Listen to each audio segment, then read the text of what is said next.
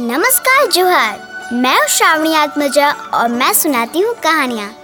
आज मैं आप सभी को सुनाने जा रही हूँ हंगरी की एक लोक कथा मजाकिया भेड़िया। तो चलिए कहानी शुरू करते हैं। एक बार की बात है, एक किसान था जो बेहद मतलबी और लालची था। किसान इतना लालची था कि वो सर्दियों में अपने घर के अंदर ही रहता था और हर रोज छह लोगों का खाना खाता था। उससे वो इतना मोटा हो गया कि अब तो वो टब जैसा दिखने लगा था। बाहर के खलिहान में उसने एक घोड़ा, एक बकरी और एक सुअर पाल रखा था, लेकिन किसान इतना मतलबी था कि वो मुश्किल से उन्हें खाना खिलाता था। गरीब जीव भूखे मर रहे थे और जाड़े के अंत तक उनकी हड्डियां दिखाई देने लगी थी। बसंत की एक सुबह किसान ने अपना आपा खो दिया। जरा खुद को देखो, वो जानवरों पर चिल्लाया। तुम सर्दियों में मोटे क्यों नहीं हुए? अब तो मेरे किसी काम के नहीं हो। यहाँ से निकल जाओ। मुझे इस बात की बिल्कुल परवाह नहीं है कि भेड़िए तुम्हें खा जाएं। पास खड़ा भेड़िया उनकी बातें सुन रहा था। भेड़िया बहुत भूखा था, इसलिए जब उसने घोड़े को बाहर आते देखा तो वो उस पर कूद पड़ा और बोला, मैं तुम्हें खाऊंगा क्योंकि किसान ने कहा है। घोड़े ने कहा, ठीक है, तुम मुझे खा सकते हो, लेकिन तुम मुझे पसंद नहीं करोगे क्योंकि मैं सिर्फ हड्डियों का एक थैला हूँ। मुझे उन पहाड़ियों पर जाने दो जहाँ मैं सारी गर्मी घास चरूंगा। जब मैं लौटूंगा तो मैं इतना मोटा हो जाऊंगा कि तुम्हें मेरे हर कौर में मजा आएगा। भेड़िए को ये विचार पसंद आया और फिर उसने घोड़े को जाने दिया। तभी भेड़िए को बकरी दिखाई दी। भेड़िया तुरंत उसकी ओर लपका। उसने कहा, किसान ने कहा है कि मैं तुम्हें खा सकता हूँ। बकरी ने उत्तर दिया, लेकिन मैं अभी सिर्फ एक हड्डियों का थैला मात्र हूँ। इन सर्दियों में जब तक मैं पहाड़ियों से वापस नहीं आती, तब तक तुम इंतजार करो, फिर तुम पेट भर कर मुझे खाना। बकरी सही कह रही है, भेड़िया खुद से बुदबुदाया और फिर उसने बकरी को भी जाने दिया। आगे भेड़िए को सड़क पर टहलता हुआ सूअर मिला।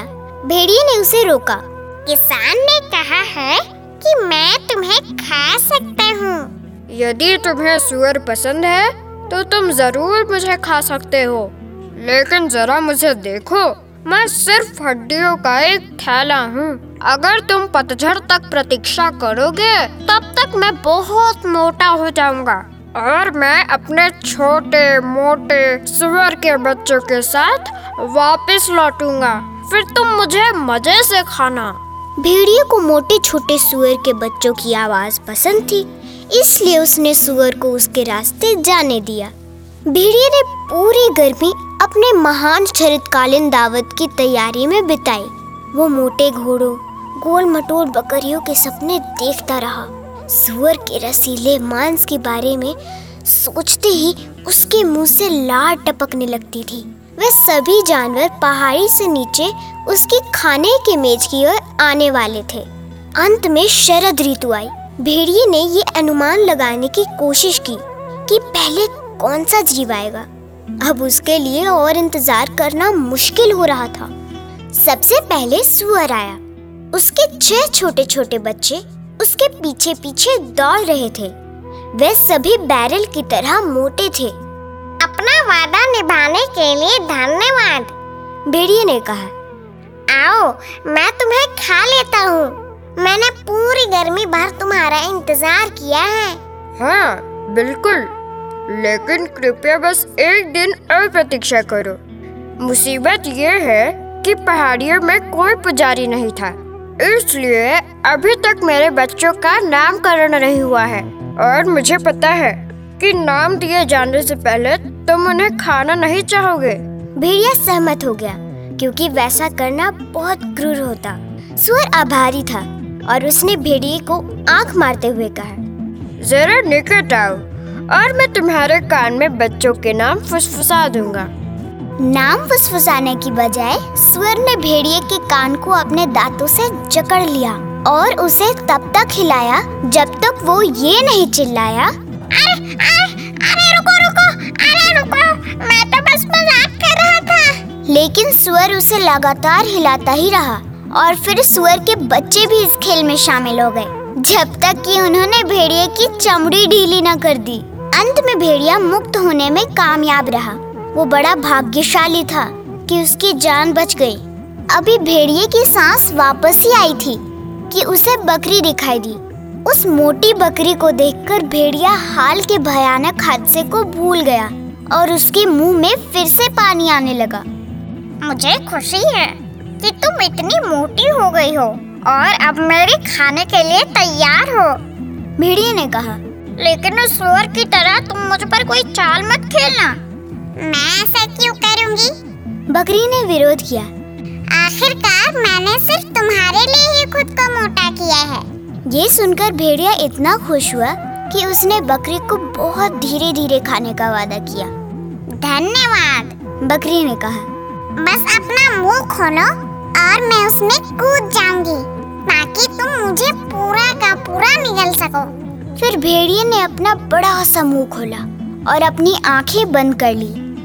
बकरी ने अपना सिर नीचे किया और अपने सींगों से जोरदार वार किया।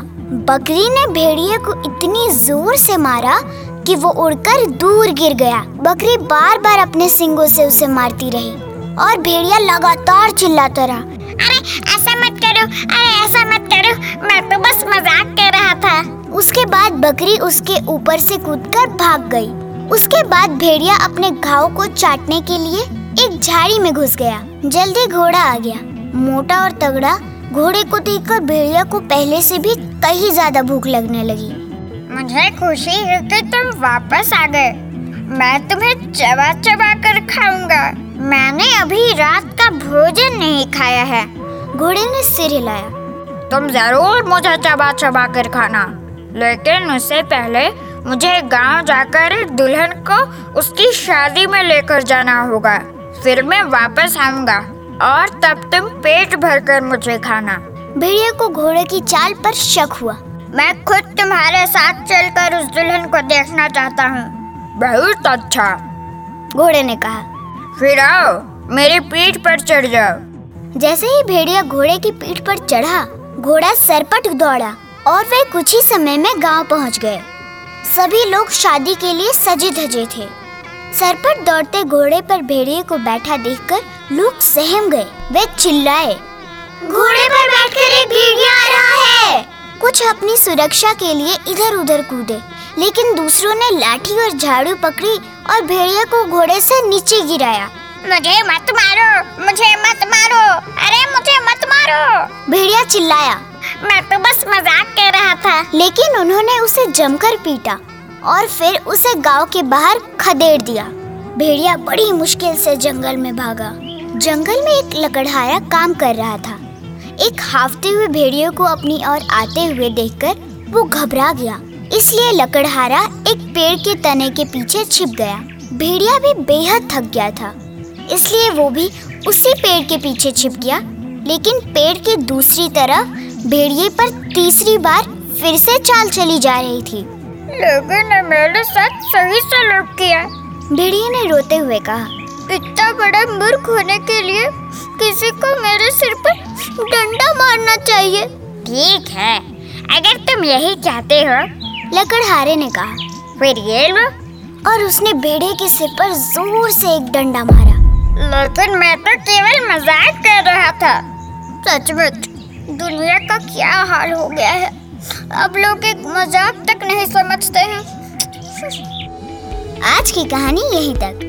अगर आपको ये कहानी अच्छी लगे तो इसे लाइक करें और अपने दोस्तों को शेयर करें। धन्यवाद।